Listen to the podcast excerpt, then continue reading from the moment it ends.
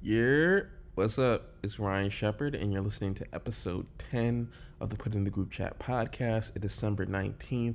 We are less than a week away from Christmas and less than two weeks away from the year 2021.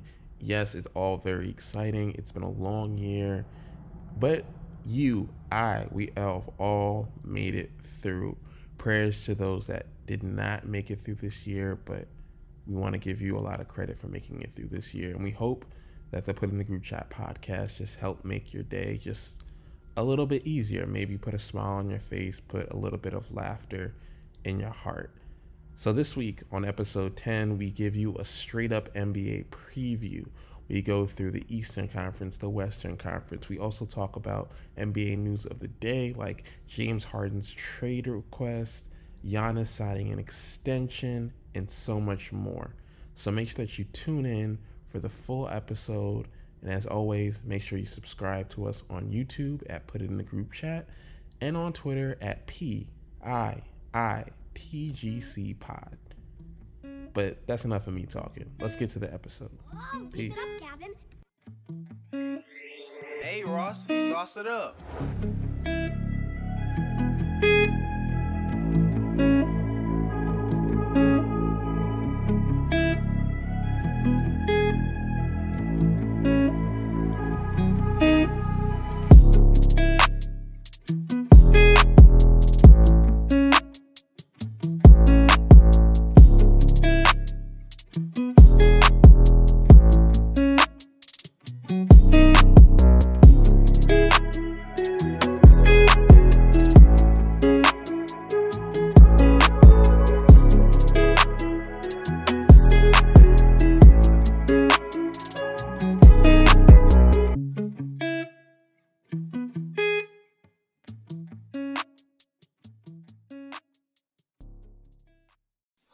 That bid in Bristol, that's what they call it. Uh, all right, it is December 18th. Um, it is episode 10. We have made it to episode 10 of the Put in the Group Chat podcast. As always, make sure that you subscribe. Um, we're close to hitting 100 views on YouTube. Um, we're doing, make sure that you follow us on Twitter. Um, it's the first letter of every word in the podcast. It's at P I I T G C Pod. And I'm Ryan Shepard, and I'm here with Gerald and James. How are y'all doing? doing good, doing good. Just uh glad we're making it to the end of this year and you know, grateful. Grateful. Yeah, I was going. This year's been a long year. Yes. Um, I was going through as I was I was texting y'all earlier. We're doing the end of the year content for um, Black Information Network, and I had to do a top um, ten NBA Christmas moments, but I also had to do a top ten social media moments. Mm. And there's a lot of stuff that I forgot. A lot of stuff that I forgot. And I'm like getting like years messed up. Like December blends into Jan. It it's all messed up. Um, but yeah. Um, so to start the show, um, we're gonna get into a little mini game to get us warmed up. Um, so this is the new game that we're bringing out. It's called Retweet, Keep, or Delete.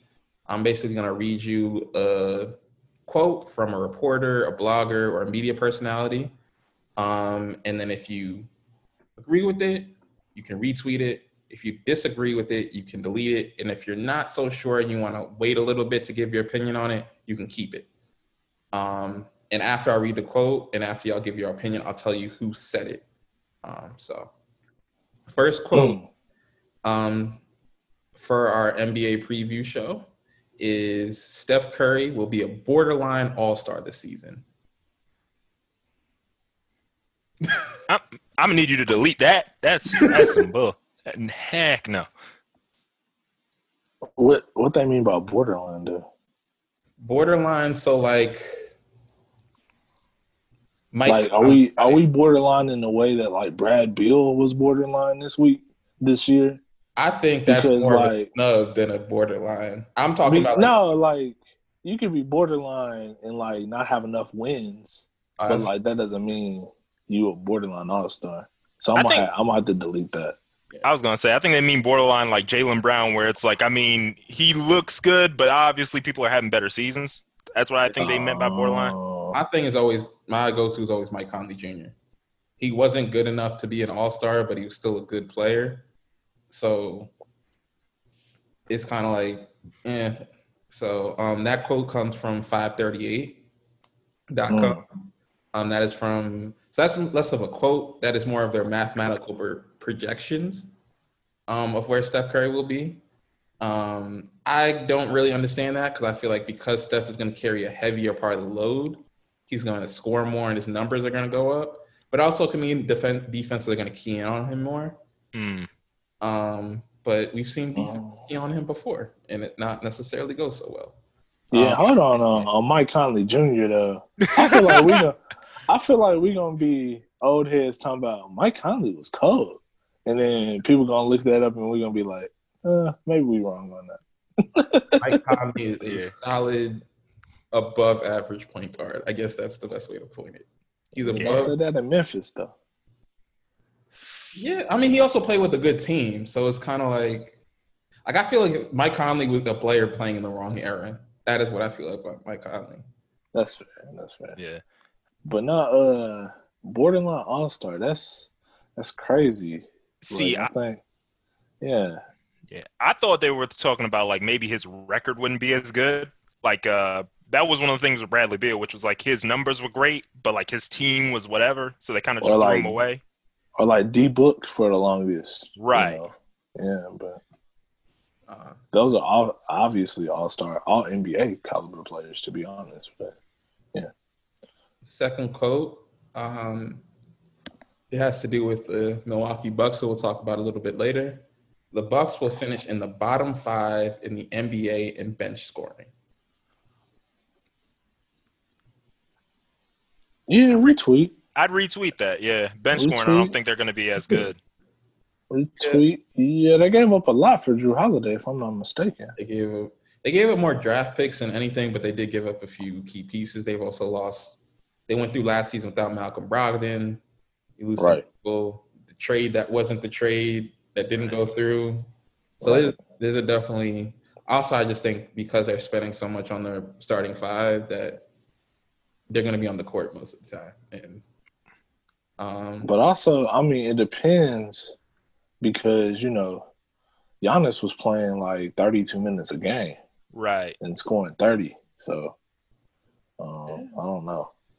They But did I would DJ retweet that if I had to pick one. Right. They did have DJ Augustin. You know what? I'm. I guess I might keep it just in case, but like, I I wouldn't doubt it. Ah, dang, Gerald already cheating. that quote comes from Sam Quinn at CBS Sports. Um, and the last Okay. quote uh, is everybody is worrying about Giannis getting a three point shot.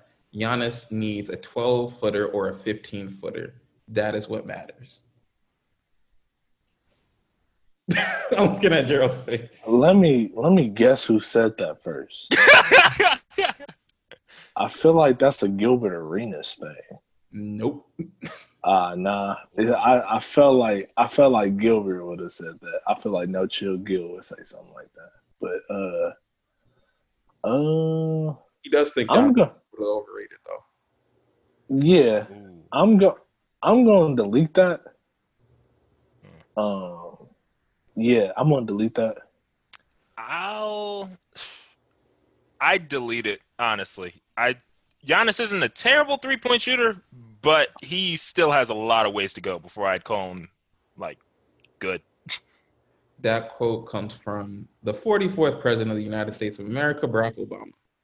He was Oh. on Bill podcast yesterday Oh, with Bakari ah. Sellers. Oh, ah, y'all got me the one week I don't listen to the BS report. yeah, oh, okay. The one week, you know, that's my show. The the one the one week I don't see Barack. Well, I mean, if Obama said he needed a twelve footer, maybe he needed a twelve footer. Not, let, let's let's stop here. Obama was president for a reason. He was not a basketball player. Now, come on. that's true. That's true.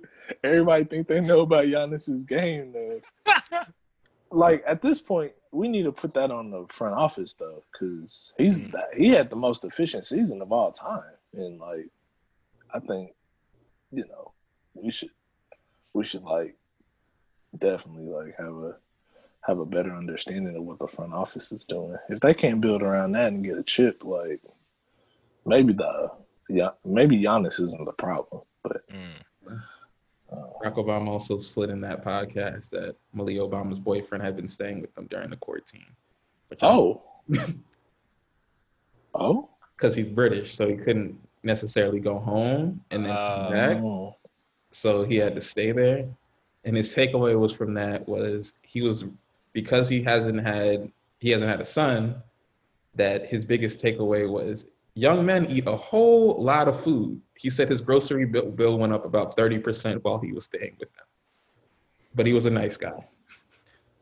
Do you think Obama really keeping track of his grocery bill like that? I I don't think he I think that's an estimate, but I do I've heard that from multiple people who said like watching teenage men eat is I never noticed it obviously being a teenage guy, but I heard that from people. Maybe I'll notice it as an adult that people just be we just eat cuz we're still growing, but I was just more surprised that he was allowed. I just want to know the dynamics of that. Like what room did he have to stay in? Nah, yeah, that house is big enough. They ain't sleeping in the same bed. Yeah. I don't care. I don't even think it matters how big the house is. That house could have been a one bedroom apartment. They weren't going to be sleeping in the same bed. Rocking the Well, hey, hey, keep it one hundred. I don't think Barack Obama played that. I don't think Michelle plays that. Uh, Oh heck no. Yay. Okay. okay, keep it all right. Yeah. But again, I'm we're not going back to this. But again, so Sasha Obama's still on Twitter, on TikTok, getting caught out here. Every, every week, it's feel like a picture of hers on social media. I don't know what school she's in. I don't know what friends she has. They need to stop taking pictures of her. I won't be real. I don't think that was the only conclusion Barack Obama came up with. why that why that young man was staying there. Okay. I think that's the one he could say on TV. Okay. Moving along.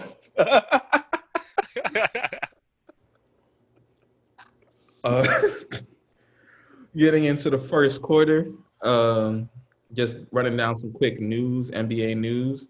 Um, so if you're new to the podcast, we do our quick warm up, then we go through our first um, through fourth quarter segments, and then we get into our um, our overtime where we talk, give our little final takes. I know James has some couple things he wanted to discuss about the Negro leagues. Um, I wanted to talk about the state of college basketball. Um, so we got more stuff at the end, but for right now, the biggest story in the NBA at this moment is James Harden. Um, I believe again the years are the days are running together for me. I believe it was Wednesday the story came out about James Harden, um, about just an inside look at his time with the Rockets thus far. And the big takeaway that most people had was that James Harden, as we believe with most star players, he's running the ship. Um, he's calling the shots. Um, one of the funniest quotes from that story was when Russell Westbrook was in the bubble with him, and they he was running late, and Russell Westbrook was like, "Start without him. Start without James Harden." And Mike D'Antoni was like, "No, we're gonna have to restart." And he was like, "Russell, West- I can imagine Russell was like, no, you're starting now." And that's his boy. That's his friend.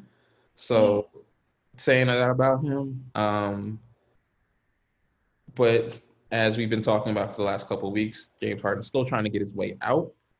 Um, and I guess the first question I wanted to ask you um,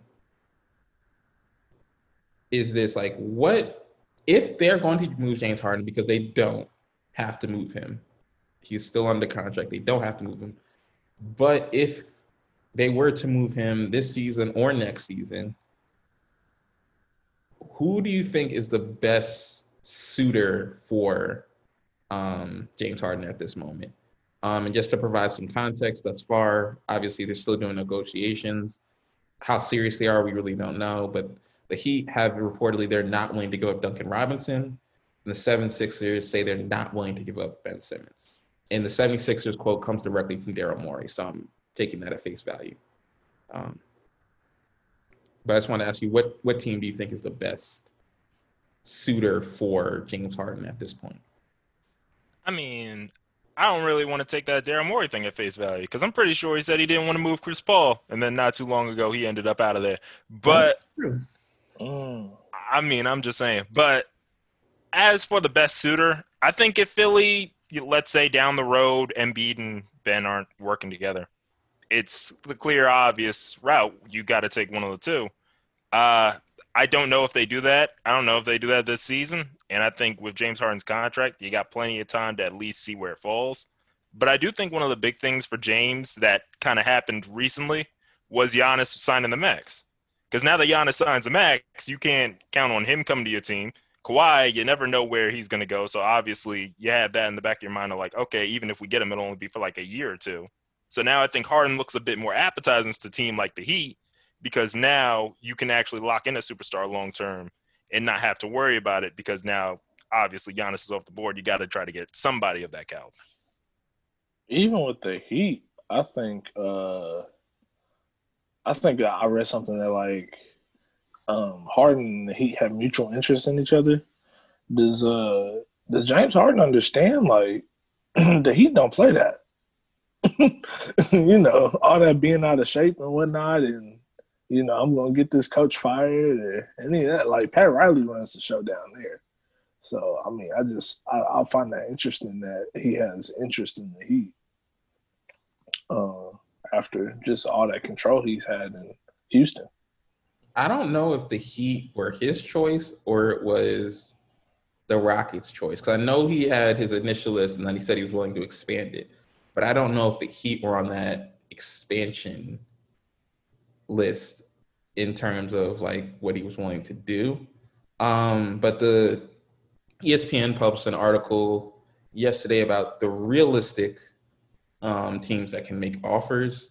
Obviously, uh, it doesn't make sense to really bring up teams that can't make offers, but the teams that were listed were the Boston Celtics, the Brooklyn Nets, the Milwaukee Bucks, the Chicago Bulls, the Denver Nuggets, and the Golden State Warriors, I believe. And the Brooklyn Nets obviously are, are considered in there, um, and the 76ers and the Heat, as we all mentioned.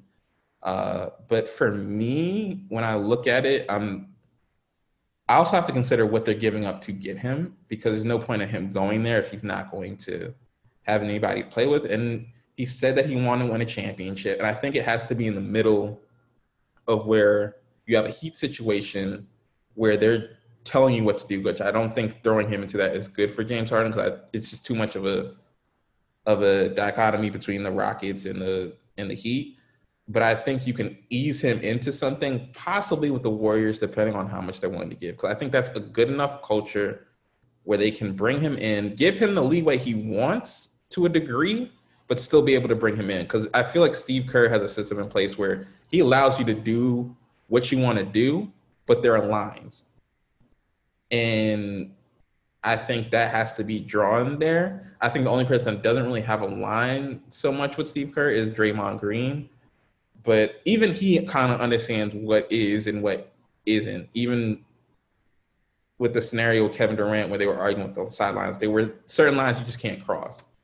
Um, I think if he goes to Brooklyn, it's that's a mess waiting to happen. The Bucks, I don't know how the Bucks would even make that happen, and then the Bulls, he'd just be disappointed. Um, I mean, I think if he keeps on playing, he could get stuck in Chicago. you know, I mean, that sounds like Billy Donovan's worst nightmare. But uh, I mean, he, I mean, he could get stuck in Chicago, and then and then what? You know what I'm saying? But, um, but I I think you know with with all that, uh, you know, with Golden State, they play defense in Golden State too. So, you know, it's a lot of different stuff that you know, Harden's gonna have to adjust if he really wants to win the championship, which I, I don't know. I mean, I think, you know, a good point was made that, you know, we can't with with um with James Harden, like, you know, coming back and then he doesn't have any leverage and uh in Houston anymore. So I mean his teammates are kind of not not listening to what he has to say. So Yeah, I mean, also a little knock on the Golden State thing too.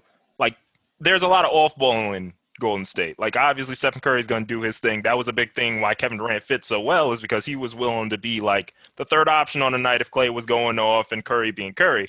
I don't know if Harden can do that because, well, we saw him with Chris Paul and Russell Westbrook. He loves the ball in his hand. It's part of the reason why him and Westbrook never really clicked the way that we thought they would. Now, Harden was still great, but obviously there was another level they could have took it to, and because of their sort of inability to play off ball, both him and Westbrook, it just never got to that level. Another team I think that should be brought in the conversation though. Masai Ujiri loves making those big blockbuster moves, and after Pascal Siakam kind of sputtered out in the playoffs, Toronto could be a realistic possibility if they don't think they can make it out of the East with what they got now.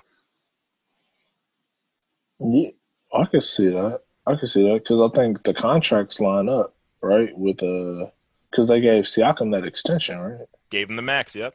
Yeah, they gave him the max. So yeah, I mean, if, if you could get Siakam plus, but do they have picks from the uh from the from the uh I'm sorry, the Kawhi Leonard trade? Because didn't they give up some picks, or was it just uh, or was it just Danny Green or whatever? Uh, I don't remember if they had picks or not, but yeah, I mean, I can see Toronto definitely. So for the trade, it looks like it was. I'm reading this straight from NBA.com. Um, the Raptors have agreed to trade DeMar DeRozan, Jacob Peltz, I hope I'm pronouncing that correctly, and the 2019 first round pick to the San Antonio Spurs in exchange for Kawhi Leonard and Danny Green. Oh, Oh, okay, yeah, they didn't give up any picks. Okay, yeah, they have all their picks, so yeah, yeah, I, I can see Toronto doing that, yeah, for sure. And that gives them a little bit better. I think that gives them a better shot to make it out the East than uh, Pascal Siakam does. And I and I like Pascal's game. He improves every year, but you know, I think he's not. He's definitely not James Harden at this point. So. Um, just before we go to the next story, um, the only just to throw out the Bulls worst case scenario for James Harden. Um, off the table is Garrett Temple and Denzel Valentine. Don't ask me why they're off the table in the James Harden trade, but they're off the table. They also own all of their first round picks going through 2027. And the tradable contracts include Otto Porter Jr., Zach LaVine, Thaddeus Young, Patrick Williams, Lauri Markkanen, and Coby White. Man, so Coby and Lauri are on the table, but you can't touch Garrett Temple. Is that that's what you're telling me right now? I just, I think it's it's listed as a signing restriction for both. So okay, okay. I'm guessing. oh, Do they have a no? I don't know if they. I don't know if they could demand a no trade clause. But who can demand a no trade clause in Chicago? I have no clue. About, but- I mean, that's about it. But going to the next story, um, Giannis. Giannis has signed the supermax. He was not going to say no to that money. It's two hundred twenty-nine, twenty-eight million dollars. Uh, Mhm. I would love to be Giannis's, just Giannis's family. Just, just. Um, and right before Christmas too. That's wonderful. Um, But but yeah, but but yeah, they they grinded for that money though. Yeah.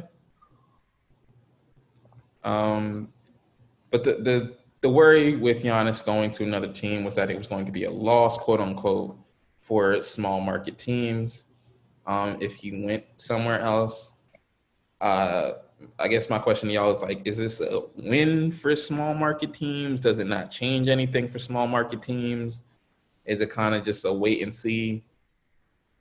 Like, what is what does this dictate? I guess for the Bucks, not immediate future, but long term future. I mean, it's not a loss per se, but I wouldn't call it a win until Giannis wins something. Like I feel like if this happens, Giannis stays the whole length of the contract, they don't get out of the East. This is still like a bad reflection on small market teams because just like they have one of the top five players in the league who's committed to them without any faults, an organization that has shown they've done whatever it takes to get stars, and it just doesn't work. Like I just feel like if that goes down, I don't think it's going to help the reputation of small market teams Just like Damian Lillard hasn't really helped the reputation of small market teams. Great player, but he still can't get out of the Western Conference. So I just feel like a W for the small market teams would be Giannis at least making the finals. So now you have something to hold on to. Yeah, but I mean, I think small market teams have been fine. I mean, obviously, people try to say the uh, the Oklahoma City thing with um, Kevin Durant um, is is a is not because Oklahoma City is smaller than Oakland, but Oakland's not that big of a market. So I mean, I just you know, it depend. Obviously, the Bay Area is a little bit different, but Oakland itself isn't that big of a market. So for him to sign with Golden State, I think was a victory for small market teams anyway. Because I mean, the Warriors hadn't been good for a long time. Um, on top of that, I think that with, um, you know, with Giannis, you know that it's a. I don't. I just don't think that um, small market teams were that were that much of were um, that much of a big or like small market teams weren't weren't you know going out you know like that like miami's not a big market i just i just think we get we get confused as to what's a small market team and what isn't based on like who signs there you know what i'm saying you know so i, I that's just my point in that I, I agree with I agree with you. I think it's one. I don't think there's been an assault on small market teams. When you look at each situation, it wasn't necessarily. I think going to a bigger market helped those players, but I don't think it was like I'm just leaving to go to a bigger market. Um, LeBron left Cleveland because he didn't like the owner and it was poor management. He didn't think he could win there. Kevin Durant left Oklahoma City because it was arguably the greatest be part of arguably the greatest team in NBA history. Um, and those are the two big that ones that people typically point to. But like as you said, Damian Lillard stayed in Portland. I mean, we'll have to wait and see what happens with Zion and Ja Morant. But where did um, Jimmy Butler went from what Chicago to Minnesota and then Miami? He just kind of went where it was. Like right. Kristaps went to Dallas. Dallas from New York. Like there's there's definitely instances where you can get good players. You may not get the greatest player of all time, but that's not what necessarily drives it. Like, I mean, there's tons of people like that went like San Antonio had Kawhi. They didn't lose Kawhi simply because he wanted to go to LA. They lost him for a variety of different reasons. Sure, being at home is one of those, but it wasn't the biggest reason. So, and you go down the list. So, like the top five markets, I don't think any of them are have picked up a free agent um, for a while. I don't think like New York. Obviously, Brooklyn is a different issue, Lakers. but yeah, Lakers got uh, LeBron. LeBron, but they hadn't got a free agent for a while before that. Yeah. So New York, LA, Toronto, um, DC, and then Chicago. Uh, the LA just Chicago. won. LA just won, but they didn't get one before for a long time. And in Chicago, nobody's going to Chicago. Uh, DC just got you know Westbrook in a trade, but nobody's coming to DC like that. I want to say then, he's a top five market. I would put Miami over DC. I would put Miami and Houston ahead of DC. Yeah. In terms of size or in terms of like that like like market share or whatever. Market but share. I'm just saying like I'm, I'm my bad. Yeah, I guess you're right. But I was just saying, like, I just don't think it's like you said, like, I don't think people are just going and signing places. I also think we over I don't know what the right word is, but we exaggerate the number of players that are just up and leaving teams like that. Mm. Right. Right. Like there's only like what we're talking about five to ten players that really can push their way out of some place. We're not talking about Rudy Gobert. We're not talking about Ja Morant at this point. Jimmy Butler, you saw what Jimmy Butler had to do to get out of there. He had to basically throw a temper tantrum in practice to get himself out of there. Like there's a lot of talented players that can't do this. Like I don't think Donovan Mitchell Donovan Mitchell another case. He just resigned there. I'm not saying he's the the best of the best, but he's still an all-star and someone you can build a team around. Like they're just oh. resigning. Like Nikola Jokic, I don't see him going anywhere. Like there's certain people I just don't see going anywhere, and I just I think we exaggerate the problem. I think it's just a matter of are you building a team that people think can win? And if you're building that, unless you have the example of Kevin Durant, and in that case, he just went to an even better team. So, um, but I'll leave that there. Uh, in the next, I guess next we can we can start getting into these these over unders. Um, we're not going to go through every team. Obviously, don't have enough time to do that.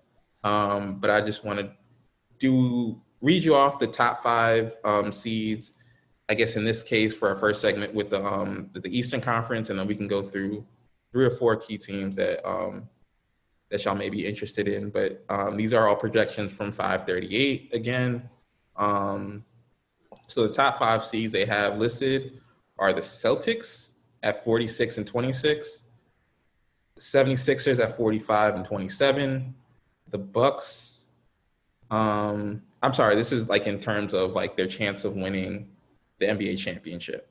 Uh, so not necessarily in terms of record, but Celtics at 46 and 26, 76ers at 45 and 27, Bucks at 46 and 26, the Heat at 41 and 31, the Raptors at 42 and 30, um, and then a little further down is the Nets at 40 and 32. Um, in terms of championship projections, they have um, chance of making the playoffs um, for the Celtics at 98%, the chance of winning the finals at around 14%. Then it goes from the 76ers, Bucks, Heat, um, and Nets, who the Nets are listed at a 1% chance of winning the NBA finals. Um, but I guess we can start um, with Celt- with the Celtics. Gerald, your team. Um, there. Do you? I guess we can start with over under. Do you think 46 and 26 is right? Are you going a little bit higher? Are you going a little bit lower? I I think that's a. Uh, I'd go a tad bit lower just for the sake that Kemba Walker is not going to be there for the first month, probably second month because they got to reevaluate him. Uh, I like Boston in the playoffs a lot. I don't love them at the start of the season, so for that, I think I'd go under.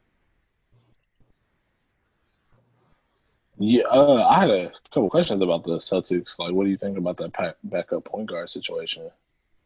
Um, obviously, they look at a Wanamaker, and uh, I don't, and I don't. Who who's starting? Are you think they're going to start uh, Smart at the point guard at this point, or? See, I think they'll start smart. I don't want them to start smart. I think Teague, if he can fit into the offense after the first week, would be the better option because Smart would provide the spark plug off the bench. And Teague is a lot more unselfish when it comes to shot attempts, which is good for Jaylen Brown and Jayson Tatum, who I think need to get the majority of them at the moment. I think Payton Pritchard really impressed me in the preseason game that I saw him in. I want to see more from him before I want to say he's going to be like this big contributor. But Oh. I I think their point guard depth is fine. I think the big question is going to be can Tristan Thompson help defend Bam Adebayo and Joel Embiid because those were the pain in the Celtics behind for the entire season last year. If he can help with that, I think I'd be more confident. But I still think it's yet to be determined. So you think like Tristan and Baines, right? They they still have Baines, right? Nah, they no Theis. I'm sorry, I'm thinking Theis. of Theis. I'm thinking of Daniel Theis. See, they they be rotating those, uh, those big white dudes. So, you know those uh those three in the key guys. they love them. those those uh, defensive three second guys. Um, but no, uh, I I think they're gonna. I said, do you think um, they're gonna rotate Tristan and Theis like maybe one time? Uh, start Tristan versus certain bigs, and then start Theis versus certain bigs. Yeah, it's going to be. I think it's going to be situational. I think when they want to go small ball, Theis is going to be your guy. But when they want to defend like the more bigger guys, I think Embiid, uh, Bam, Giannis, I think they're going to throw out uh, Thompson. Okay, cool. So, have some Celtics questions. Um, Um, I- you have a I question? think No, I was no, I was gonna say I think the out of all those teams, I think what's interesting is the Nets uh, having a one percent chance, um, as they say with the with the five thirty eight. Uh, I I don't believe that's true. I think I think somewhere in the five thirty eight projections it was like uh, Kevin Durant was gonna be a role player, right? Mm. Um, something like that. I can go through that because they also do um, individual player projections, Right. but they they're listed at 42 and 30. I think the 84% chance of making the playoffs, Mm. 4% chance of making the finals, and then 1% chance of um, winning the finals. See, I'm not, I'm not, I'm not sold on the Nets by any means, but I think, I think more than one percent they should have a chance to make the finals. Do the Raptors have a higher chance than the Nets to make the finals? Yes, they do. Really? Mm. Yeah, I don't, I don't like that at all. Yeah, neither I do don't I. agree with that. Percent chance of making the finals. Oh. Um, Yeah, Kevin Durant is listed as he's listed as a key role player. Um, Yeah. See, if your projections start saying KD a key role player, it's it's time to throw the projections away. See, that's why that's why they get on the analytics dudes, and you know, I'm not. I don't try to do that because I think information is very key to sports. But man, once you start talking about, I understand the Achilles, I understand that, but like a key role player, like what they think he gonna average, like 18 a game or something? so for him, it's basically they're projecting. So I think they're more so projecting. So they have him at around, I guess, confidence around him. Like they have him as like an average player, and I think they're also basing this off of other people who have come off of his similar injury. Uh, okay, that makes sense. I think that's influencing the projections more so than anything. Yeah. I, see, I don't see him as a key role player. I do think he'll probably be a second option for a lot of this year because I don't think they're going to put the pressure of being the number one guy, at least straight out the gate. But yeah, I think what's gonna happen is his efficiency is gonna go down, but I don't think he'll. I don't think his scoring is gonna go down. you don't Too think so? much. No, I think who else is gonna take the shots?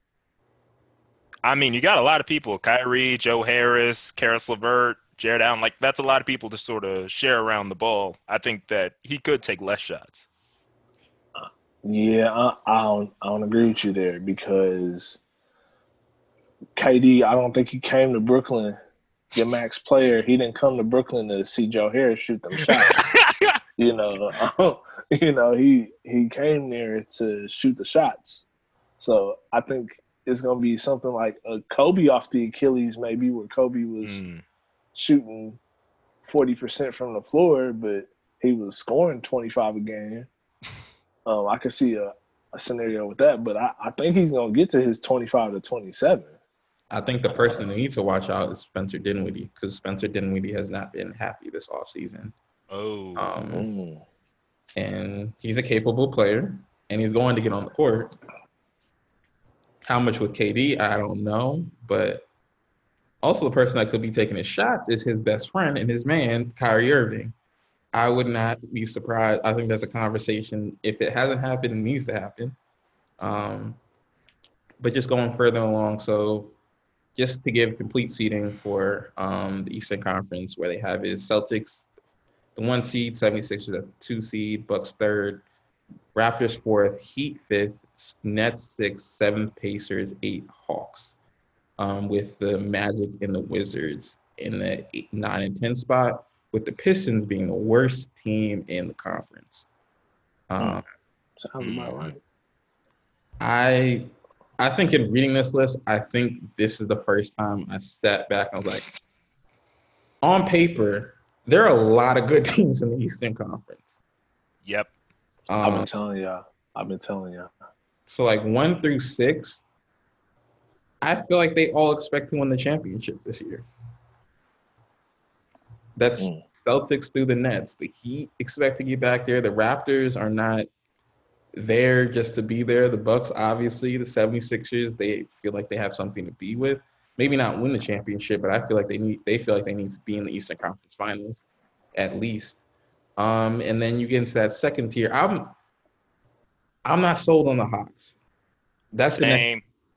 They're listed at 35 and 37. So they're they're projecting them not to be over 500. Um, with a 65% chance of making the playoffs. Yeah, but they're in that seven through ten range, which means you know it's a it's a playoff to make the playoffs. So. Right, the play-in tournament. right, and I I think they can make that. I Yeah, don't, I don't see why not, especially since they're one of those teams that have all the time off, and that's one of the reasons. Like I, I think the the Nets should be fine because they had all the time off, especially you know Kyrie Irving and Kevin Durant. yeah. I mean, but that's different than actually distributing shots in a game, though. Like that's that's my big thing with Nets is I don't know how much chemistry that team's gonna have like from jump. I think that's gonna be something they're gonna have to work into. Mm. I could see the Bucks coming in like gangbusters though and getting Yeah. that one seed just because Giannis. I mean, Giannis is that dude. Like I, I, I know people are are off of him because of the playoffs, but man, Giannis is that dude. Like I don't. I think he's better than Kevin Durant to be honest, but he he he's that dude. I'm not there with Kevin Durant yet. I'm not. Yeah. Uh, you don't think I would Giannis is better than Kevin Durant? No, I don't. I Oh, think he's a oh, better man. defensive player, but I don't believe he's a better offensive player. And I think KD, when depending on how he looks when he comes back, he's a really good defensive player. Like Kevin Durant's not just some pusher on over on either side of the ball. With Giannis, yeah, he's a good offensive player, but there are limitations to his game. Yeah, if we, yeah, but we talking about impact though. Like Giannis's impact on the floor is so much at this point. Is so much better than Kevin Durant's. I think we're talking about the best defensive player in the league. One, Mm. two, we're talking about the most efficient player in the league at this point.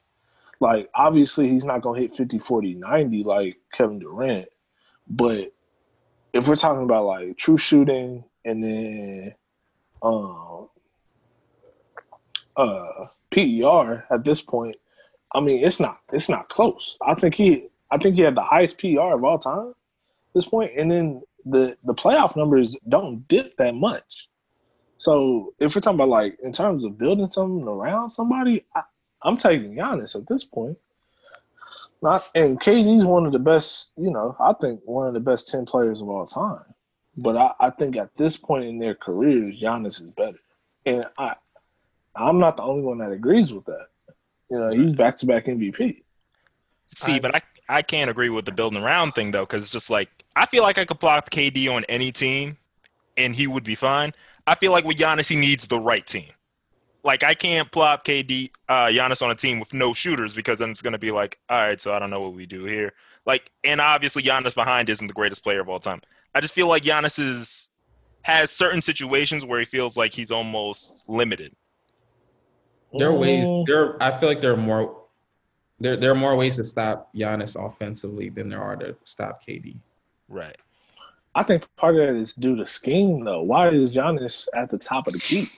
You know what I'm saying? And Giannis is a big too. Like I think we I think we I think, you know, like why does Giannis why is Giannis at the top of the key all the time? Like why can't you, you know, do a pin down or something like that, you know? Um part I understand like and then the body types are different too. So I think I think Giannis is is better and more efficient, but I also understand the limits of his game are gonna be like are gonna be the same limits that like Shaq has. You know, he's gonna need a small to to do more, you know, to get closer in the finals. Like he's because he's a big. He just happens to have a little bit of a handle. So they put him at the top of the key and like that's that's easy for a wall to be drawn from him. So I, I understand what you're saying. Like, yeah, Kevin Durant can do more things, but that's just because his body type is different, and like his game is a little bit tailored toward what he's going to do offensively with his body type. You know, I, I don't expect you know um Giannis to have the ball on a string like that and shoot from 30 feet just because you know I mean what what about Giannis suggests that or has ever suggested that? I think that's for me. That's the issue, and I think we're going to see how far it can go because he's finally going to have a small scorer with him. He's going to have Jrue Holiday with him, um, and we'll see how that goes. And I also, and I don't put it on Giannis. I've always just been frustrated with Khris Middleton. Like Mm. he has it, like we saw in the playoffs last year. Like he has it when he needs it, and I don't know if it's because Giannis has the ball in his hands and he doesn't know how to play with Giannis. Like I just I don't get what is the holdup with why can't we see Khris Middleton be what we believe Khris Middleton is and what we see. Like I don't I just don't understand it. Like I don't understand why he's not as consistent as he could be. And maybe Jrue Holiday will help that push them push that out of him. But I don't know. Like the last the last comment I wanted to make before we go to the um, break and then come back with the Western Conference is, I guess the two teams I would look out for in terms of just watching to be fun would be the Bulls and the Hornets. I think Coby Coby White, Zach LaVine, they're a lot of fun to watch, and the same thing with the Hornets. Like I, as far as it's only preseason, but everything that has come out about Lonzo I mean, LaMelo in with the Hornets has been glowing. From Terry Rozier to the coach, everybody said nice things about him. And we've seen flashes of him making no look passes, doing that, and that works. Unless you're Steph in the finals and you make it, and you shouldn't at a time when you shouldn't be doing that. Um, I just hope that works out for them. Last point I would make: I think the Cavaliers by far are going to be the worst team in the league, not just the Eastern Conference, the league. Um, um, I don't even. I don't know if y'all have been following Kevin Porter. Kevin Porter has been a complete and utter mess this offseason. Uh, I don't know if y'all y'all kept up with the domestic violence charge, the gun charge, the argument with the police. Like, there's a lot of stuff going on with Kevin Porter um, in the off season. Um, but with that said, I'm going to take a quick break and then come back um, with the Western Conference.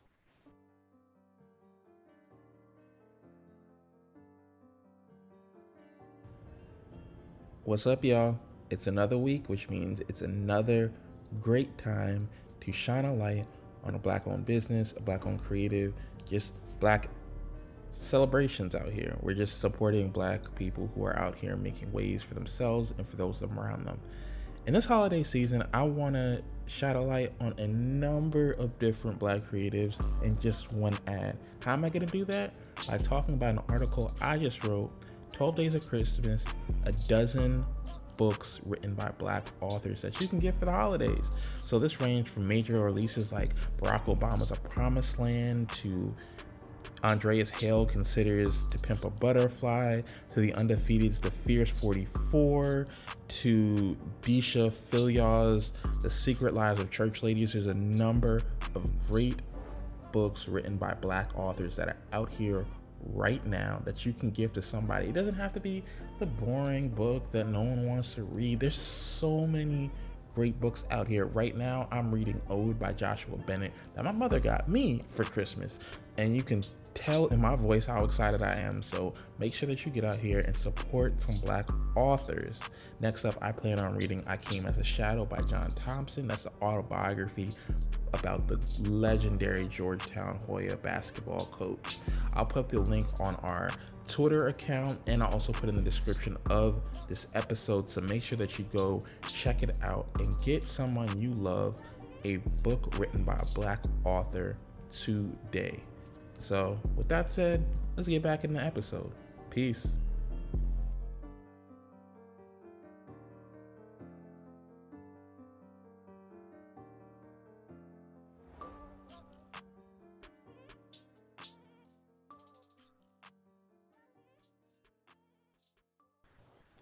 And we are back.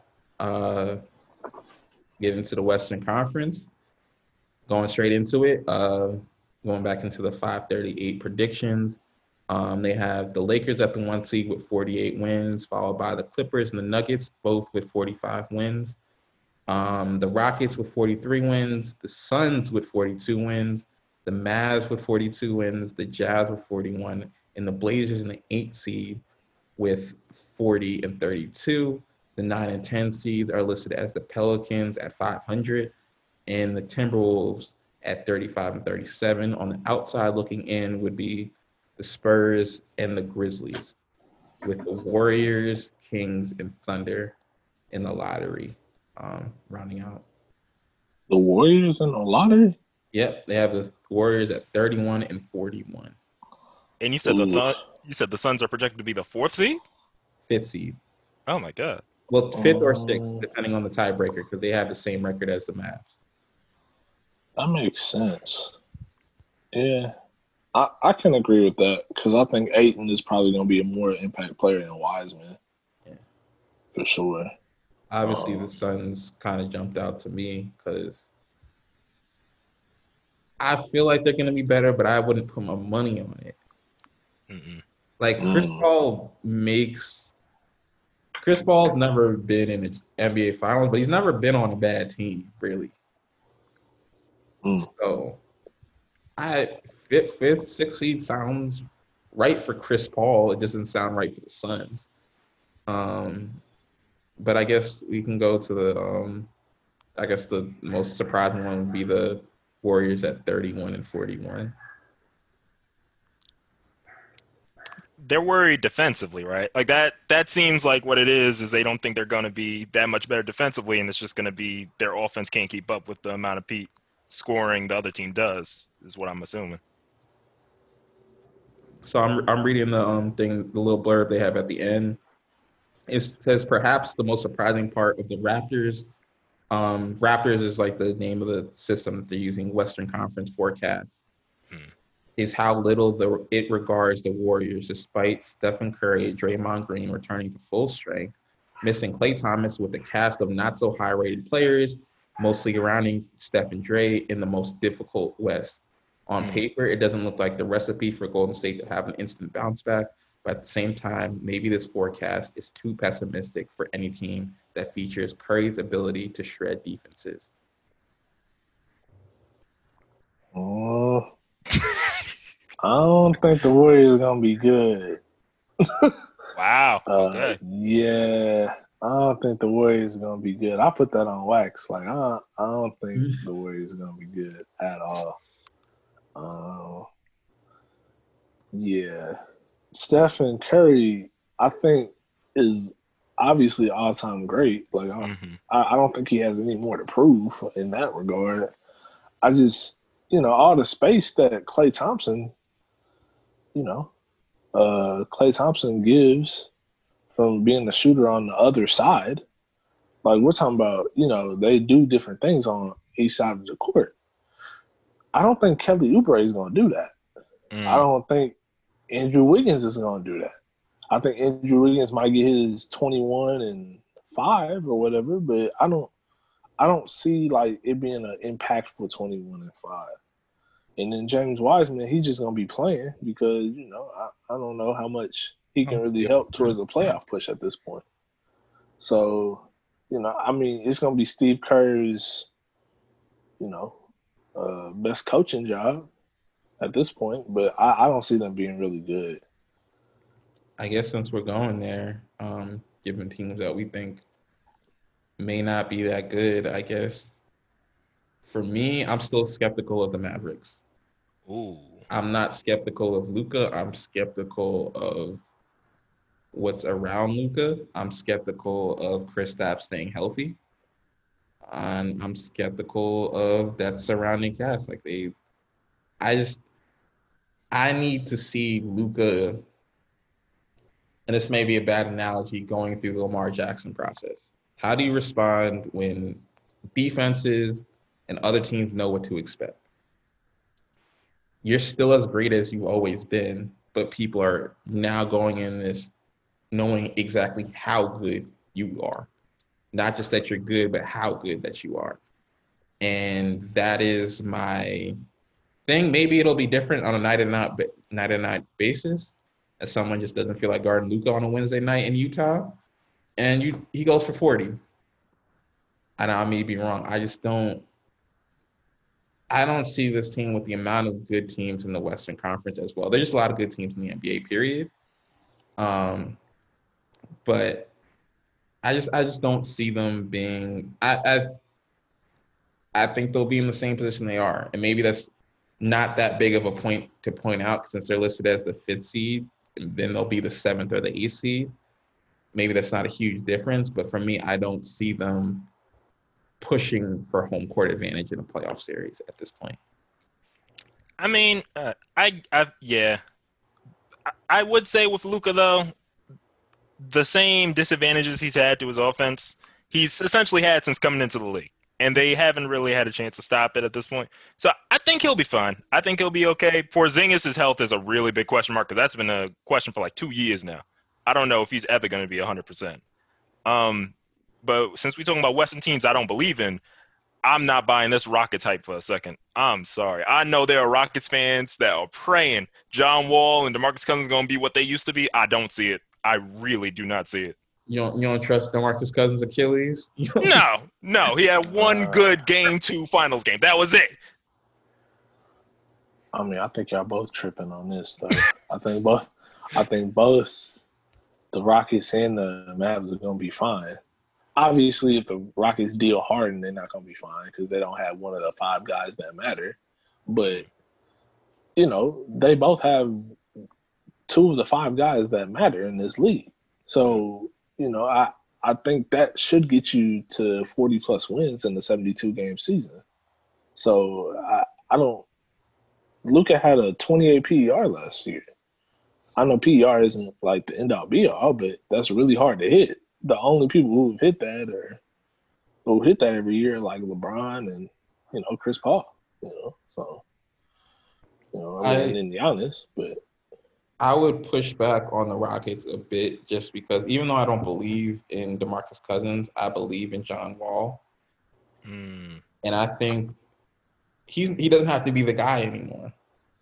He can be a second option. And if John Wall is your second option, that's a really good thing to have. Now, obviously, this just comes down to health. I think Stephen Silas, at this point, he's fine. Like, I don't really have any questions about him. It's just going to come down do James Harden, do you want to be here? And can you earn the respect of the guys that you probably pissed off? Can you get earn the, regain the respect of a PJ Tucker? Can you regain the respect of a Stephen Silas to a degree? Mm. Um, because maybe you're not looking to Stephen Silas for guidance, but the rest of these guys are.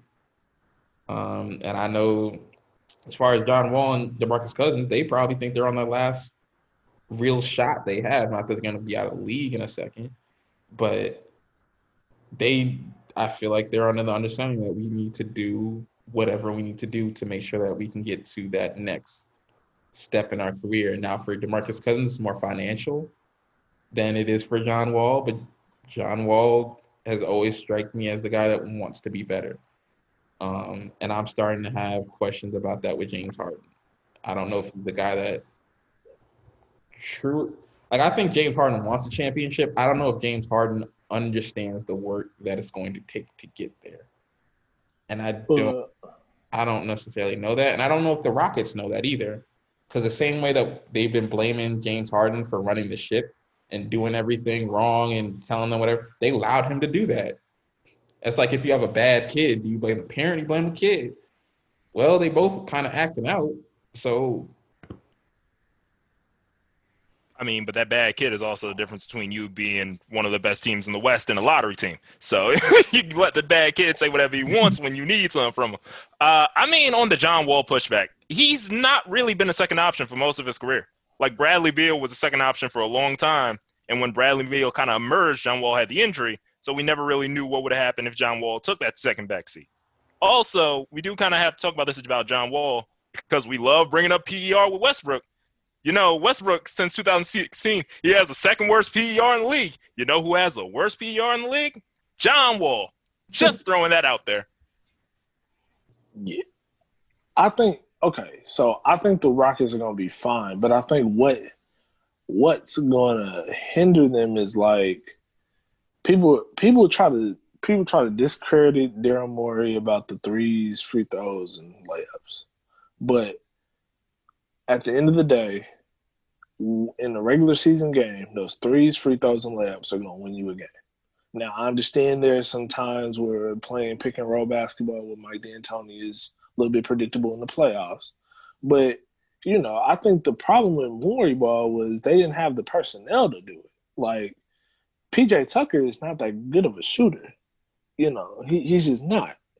Um, you know, they never went to go get a Kyle Korver or a Seth Curry or anything like that. Which, if you have Kyle Korver shooting eight threes a game, he's gonna make four of them.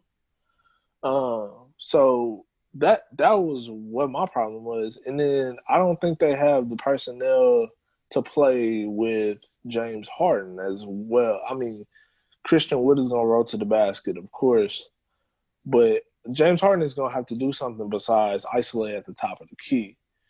Um, that's where the adjustment I feel like is. But I think last time James Harden had a hodgepodge of people. I mean, they went to the playoffs, so I don't I don't see anything different from the Rockets. I just think there are going to be some adjustments that need to be made.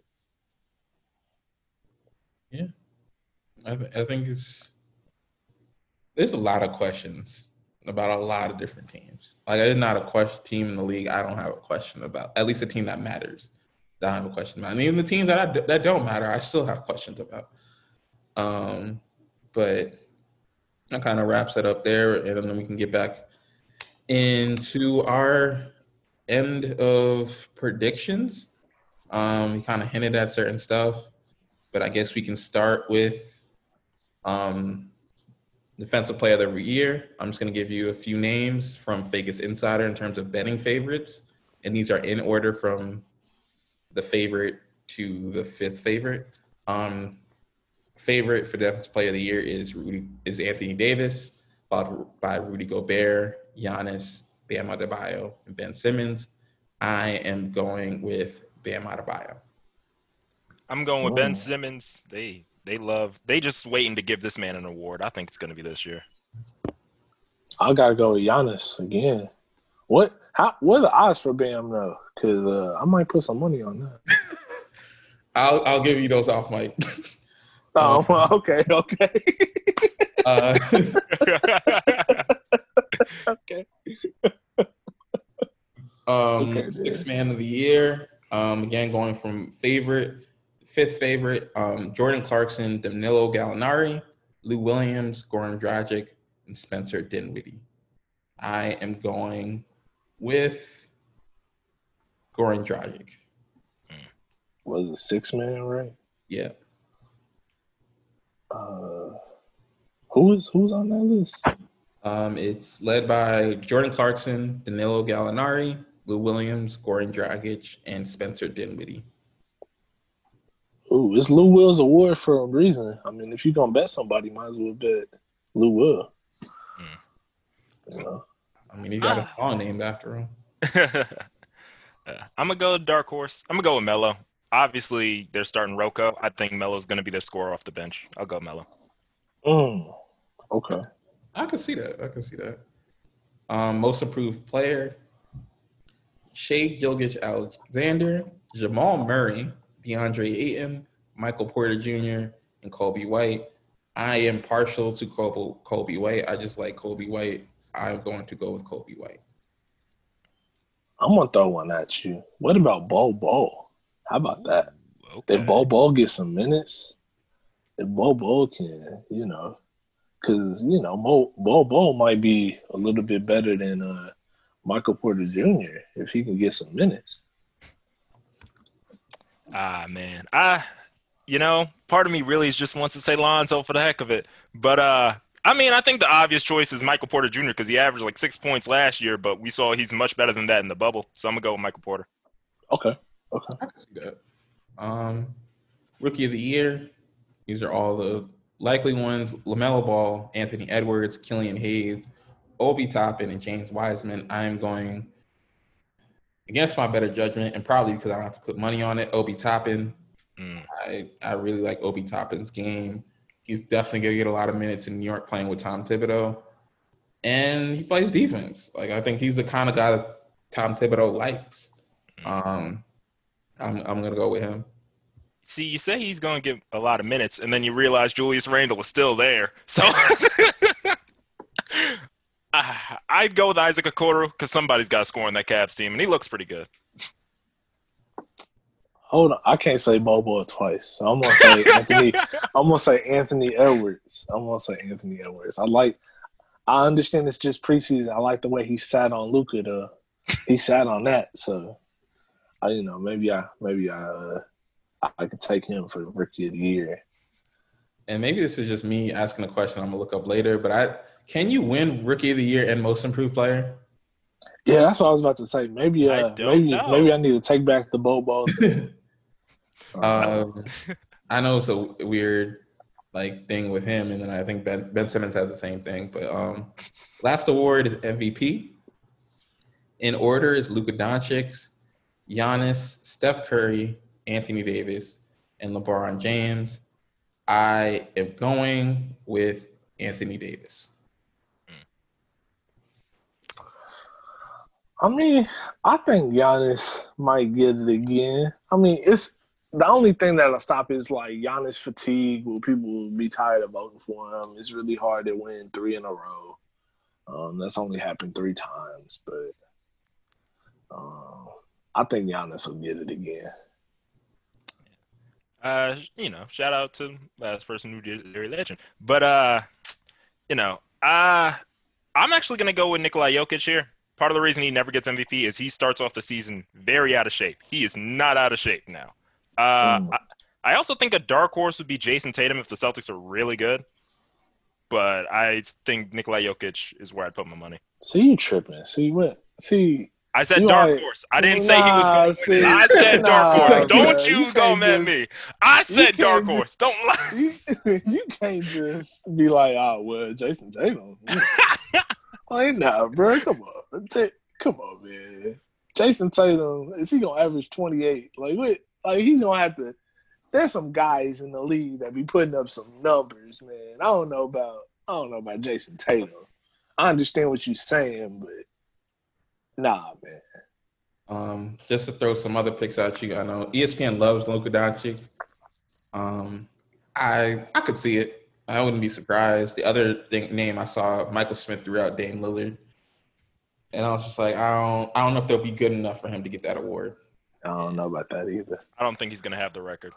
Um, but that wraps up the NBA preview show. Um, just getting into overtime. Um, just throwing out some just last parting shots. Um, and the thing that I want to touch on really, really quickly in a minute or so, the story of Ke- Keontae Johnson. Um, shortly after we um, recorded this podcast, um, the young man collapsed on the court just moments after dunking the basketball. In a game against Florida State. Um, he immediately went into cardiac arrest and he's been in the hospital. Um, he was in an induced coma for a couple of days. Uh, the reason why I bring this up is I've said this time and time before. Um, and certain things that I brought up in the past, I kind of retire. Like you're not going to hear me talk about the college football rankings anymore because I'm tired of it. But the pandemic, I continuously have to talk about because it is affecting people's lives. And last week we talked about how the University of Alabama men's basketball coach Nate Oats talked about we 100% need to be playing basketball, and this is 100% of the reason why I am now in favor of if they want to stop college basketball tomorrow, I would not be opposed to it. Um, again, this is up to the players and up to the coaches, but at the end of the day, uh, Keontae Johnson, like a number of other University of Florida basketball players, tested positive positive for the coronavirus a few months ago. And as we've said on this podcast before, and we talked about it, there's two things that we know the coronavirus can do to your body after you've had it. It is decrease your lung activity and hurt your heart. And for a 21 year old to be going into cardiac arrest in the middle of playing a basketball game, who has never had these types of health issues before, and for a bas- this to happen just a week after basketball coach said we 100% need to be playing basketball, we don't. And especially, I bring this up furthermore because the overwhelming majority of the generating revenue generating sports in college sports are dominated by black people. Mm. And look at the COVID numbers. 1.4 black people are 1.4 times more likely to get the coronavirus. They're three uh, we're 3.7 times more likely to be hospitalized, and we're 2.8 2.8 times more likely to die from it. Especially considering that the COVID numbers continuously go up. This past week, we had around a three, I think it was Wednesday, we had around 3,600 people die from the coronavirus. That's one person every 30 seconds dying Mm. we're doing all of this stuff and we're just throwing it at the caution the wind because we need to make money and we say oh the players want to play the players want to do this the players want to do a whole lot of other things the players want to make money off their likeness and we don't we don't allow them to do we allow we listen to players on certain subjects and then we listen to them on other subjects when it benefits the overall revenue generating body so yeah i'm gonna go watch the college football playoff but i'm gonna feel really really guilty watching it because there's kids out here risking their lives. And I say kids because they're 17 through 22 year olds, man. Like there's so much life that you have to live in this kid's life. We don't know if he'll ever be the same. His parents can say he's walking and he's talking, and that's wonderful. I'm happy for that. But i mean he'll ever get back on the basketball court again. That doesn't mean he'll ever have a normal life again. So that is just my parting shot. I'm just kind of it's it's just, be, just becoming really really grim watching this. Uh, so I'll, I'll leave that.